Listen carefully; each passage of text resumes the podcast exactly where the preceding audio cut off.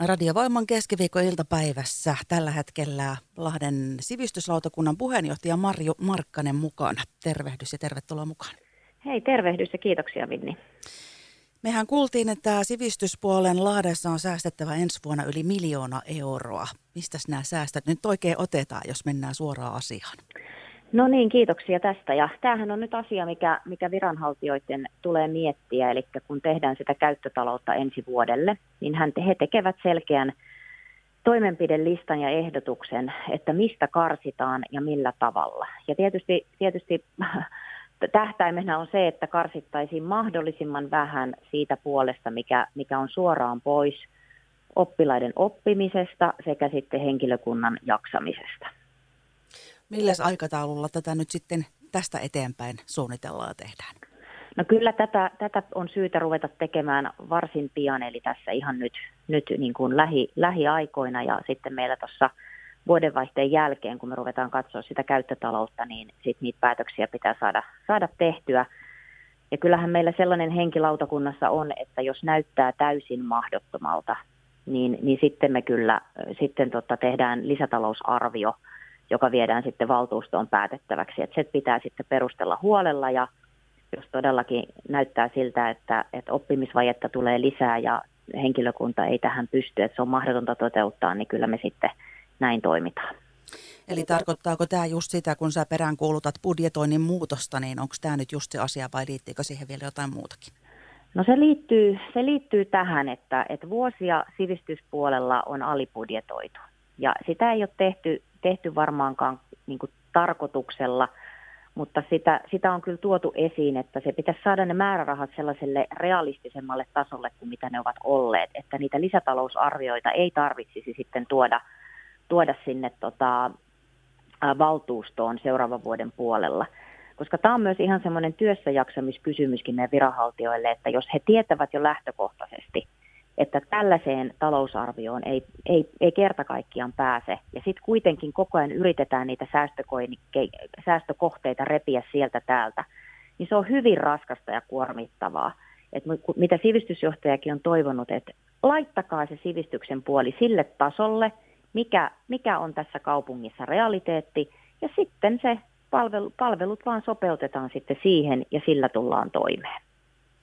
Ja asia on todella keskusteluttanut myöskin opettajien puolella jo toki, niin miten opettajat otti tämän leikkauksen vastaan? No mä en ole henkilökohtaisesti nyt, nyt keskustelu opettajien kanssa nyt niin kuin yksilötasolla. Tästä on vasta maanantaista on niin, niin vähän aikaa, nyt on vasta keskiviikko. Tuun tässä opettajia tapaamaan, ihan meillä on tuossa itse asiassa äh, niin kuin muista aiheista tapa, tapaamista tulossa, niin tota, varmasti kyllä kuulen, kuulen kyllä nämä palautteet sitten. Ja kyllähän kun Tästä on puhuttu koko syksy, että meillä on tämän koronan johdosta, niin meidän lahtelaisilla lapsilla on usealla tällaista oppimisvajetta. Eli on, on tavallaan pudottu kelkasta, on paljon sellaista lisätuen tarvetta. Ja sitten kun meillä on puutetta erityisopettajista ja muusta pätevästä henkilökunnasta, niin lapset eivät saa sitä opetusta, mitä he tarvitsevat sillä hetkellä, eikä sitä aikuisten kohtaamista, että heidän niin kuin, vointi olisi hyvä. Ja sitten kun ryhmäkoot suurenee, mikä nyt mä voisin sanoa, että on yksi, yksi sellainen vääjäämätön asia, mitä tästä seuraa tästä, tästä tota, ens, ensi vuoden tilanteesta, niin se tarkoittaa, että yhdellä opettajalla on taas enemmän sitä työtä, enemmän lapsia, joiden oppimista pitää tukea, kokeita korjata ja vanhempia tavata, niin kyllähän tämä, siis tämä kuormitus niin on semmoinen monella tasolla, mihin pitäisi päästä, päästä päästä niin kuin pureutumaan. Ja, ja toivoisinkin, että, että meidän päättäjät, kaikki ketkä valtuustossa on, niin saisivat sellaisen realistisen kuvan siitä kouluarjesta, mitä, mitä se on. Et toki siellä on erittäin hyvin pärjääviä lapsia, niitä on aina ja opettajat tekee erittäin hyvää työtä, mutta kun meillä on liian paljon sitä toista ääripäätä, niitä ketkä meinaa pudota kelkasta. Silloin kun mä itse olin, aloitin opettajana sieltä 2000-luvun alussa, niin alakoulussa ei ollut kyllä yhtäkään lasta, joka kieltäytyi tulemasta kouluun. Että häntä ei saatu kouluun, koska, koska koulu oli paikka, missä tapas kavereita, siellä sai hyvää, hyvää ruokaa ja, ja siellä oppikin jotakin. Mutta valitettavasti nyt realiteetti on se, että meillä on yhä enemmän niitä alakoulun oppilaita, jotka sanoo, että hei, mä en mene kouluun. Siitä kieltäydytään. Ja tämä on hirvittävä huolestuttava niin kuin suunta. Kuulostaa kyllä valtavan huolestuttavalta ja meillä siis Lahden sivistyslautakunnan puheenjohtaja Marjo Markkanen on mukana. Ja meinasin kyllä just kysyä, että mikä se on se kaikista huolestuttavin asia, mutta taisi tulla tossa.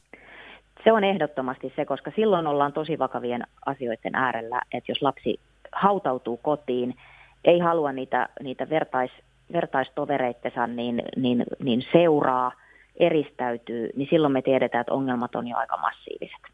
Ja tämä kaikki menee nyt sitten sinne hyvinvointialueelle ensi vuonna, eli siellähän sitten ne kulut paisuvat. Kuten me juuri lehdestä luimme, että, että lasten mielenterveysongelmat ja, ja nuorten ongelmat ovat kasvaneet, ja sitten siellä joudutaan odottelemaan viikkoja ja kuukausia, että saa sitä apua, mitä tarvii sitten sote-puolelta. Ja pienen lapsen elämässä niin mu- muutama kuukausi, se on todella pitkä aika. Se on ihan eri asia kuin mitä aikuisen elämässä. Näin on kyllä. Äh, Lahden sivistyslautakunnan puheenjohtaja Marjo Markkanen, toivotaan siis äh, oikealle tielle ohjaavia päätöksiä ja ymmärrystä tässä tilanteessa. Kyllä, tässä tarvitaan totta kai päättäjien tukia se, että rahoitus on kunnossa ja, ja sit sitä, että me tuetaan meidän henkilökunnan jaksamista ja päästään niin kuin sellaiselle positiiviselle kehälle niin, että se iso pyörä pyörii positiivisesti. Ja, ja tämän eteen me tehdään tietenkin kovasti töitä – meillä on sivistyslautakunnassa se tahtotila, että me tuetaan omalla työllämme meidän opetushenkilöstön jaksamista ja, ja tota niin, halutaan panostaa sinne, sinne laadukkaiseen varhaiskasvatukseen ja perusopetukseen, jotka on sitten se tae sille, että, että se kun käydään hyvin ja kunnialla läpi, niin, niin on, on sitten niin kuin ainekset jatkaa toiselle asteelle ja sitten sinne, sinne tota korkea, korkeammallekin asteelle ne, ketkä sitä sitten haluaa. Studiossa Minni Salminen.